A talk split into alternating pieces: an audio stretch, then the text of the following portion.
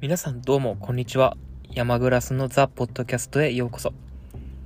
本日は久しぶりのラジオ収録となります。ちょっと間が空いてしまいましてすみませんでした。自分自身の習慣力のなさに驚いた次第でございますので今日はそれについてお話をさせていただこうかと思います。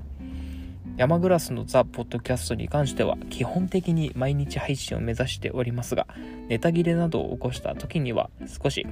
配信がこのように滞ることもありますのでその点は何卒ご了承いただければと思います。では今日のお題に関しては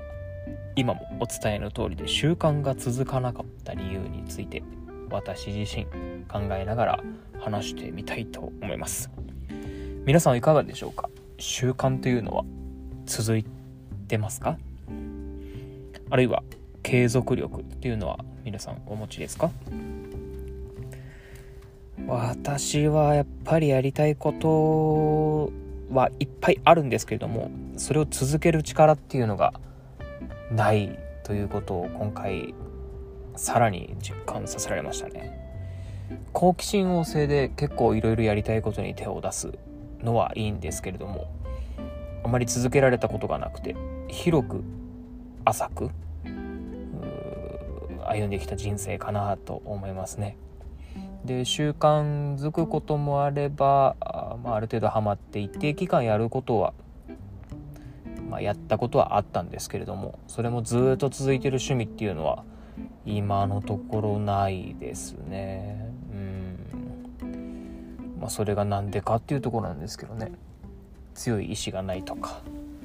あとはまあいろいろ皆さんによってはあるんでしょうけど。私自身今回のこのザ・ポッドキャスト毎日配信やっていて1週間は続いたんですけどその1週間やった後一気に続けられなくなって3日4日空いちゃっての今日なんですよね。まあ聞いていただいてる方はもしかしたらいらっしゃらないかもしれないんですけども。ですので今日は私自身が何で続かなかったっていうのを自分なりに分析して3点お伝えさせていただこうかと思うんですけど習慣が続かなかった理由このザ・ポッドキャストのラジオ収録が続かなかった理由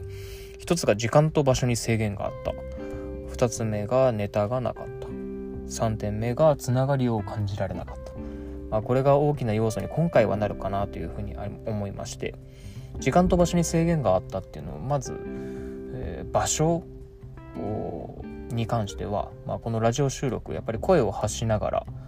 静かな環境で収録をする必要があると思っております。まあもちろん雑踏の中で収録することも可能なんですけれどもお聞きいただいた方になるべく耳障りになるような、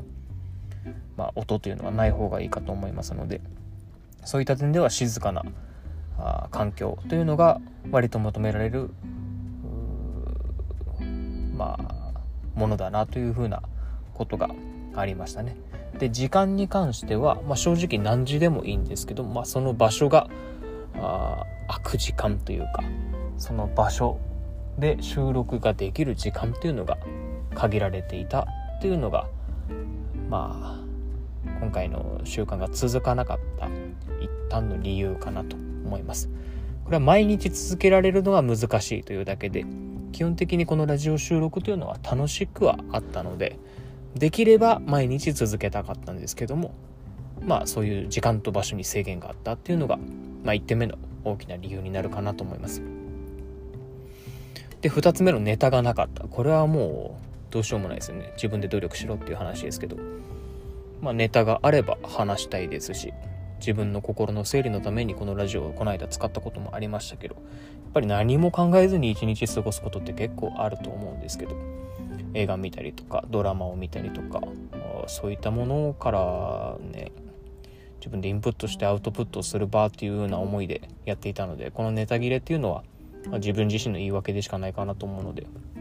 それに関しては習慣力のなさっていうのを露呈している、うん、一つの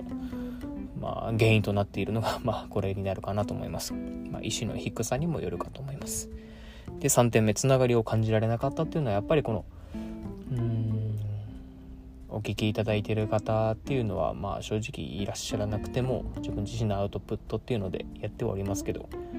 うん、なかなかやっぱりモチベーションを続けるには YouTuber で言うと視聴者さんがいたりですとか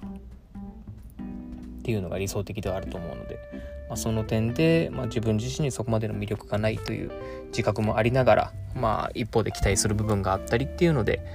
えー、まあ、そこが全く、まあ、1週間続けて結果を求めるには早すぎるかと思うんですけど、まあ、そこの部分でもう少し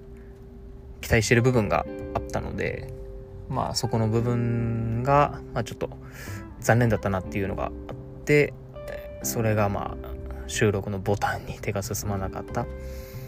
ていうことになるかなと思うので、まあ、まとめると、まあ、習慣が続かなかった理由っていうのはあまあ今の3点。時間と場所に制限があった。どこでもできることではなかったっていうのとネタがなかった。つながりを感じられなかった。そうですね。今回これは例えばブログとかでもこういうことになるのかなと思いますけどパソコンを開かないとできないと思い込んでいたりとか。でもこういうのって何かと言い訳をして自分自身がやらない術を考えちゃったりとかすると思うんですよね。自分の中で諦めてること自分の中でやらないと勝手に決めてしまったことできないと決めてしまったこと結構あると思うんですけど。例えば私自身に関しては昔は英語の勉強が好きで、まあ、英語を話せるようにしたいなと思ってたんですけど英語を喋る目的というのを持ってなくて、まあ、ただ喋れれば普通にかっこいいかなと思うんですけどだんだん大人になるにつれて英語を使って仕事もできないなとか英語の習得には何年間かかるなとか、まあ、そういう余計な知識ばっかり身について習慣をおろそかにして勉強することすら放棄して、まあ、結局飽きたような形になってしまうことがあってうんやっぱり楽しくないと続かないのかなと思いますしやっぱそういう仲間が周りにいたらより楽しめるのかなとか、まあ、よりやる気になるのか逃げられないのかなとか思ったりはしますので自分自身がどういうふうなことをすることで習慣づいて継続することができるのか、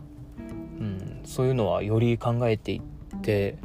やるべきだなというふうには考えましたし逆にまあやらない理由を探すよりもやり続ける努力をするっていうのが非常に大事かなと思うのであさって私誕生日を迎えます。28歳になります。そういった切り替わりのタイミングで、ね、まあ今の人生に諦めるんじゃなくて生きてる限りは何かしら自分にミッションが与えられるというふうに考えて、うん、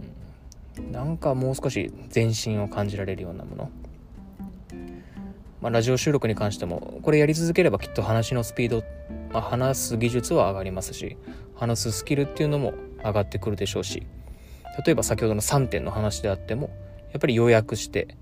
3点にまとめて3個の話題をすると。そういうふうなことで話ってまとまっていくかなと思うので、うん、継続は力なりっていうのを信じてやっぱりやっていこうと思っているのがこの山グラスのザ・ポッドキャストではあるので引き続きまあこのように今回のように配信が途中途切れてしまうこともあるかとは思いますが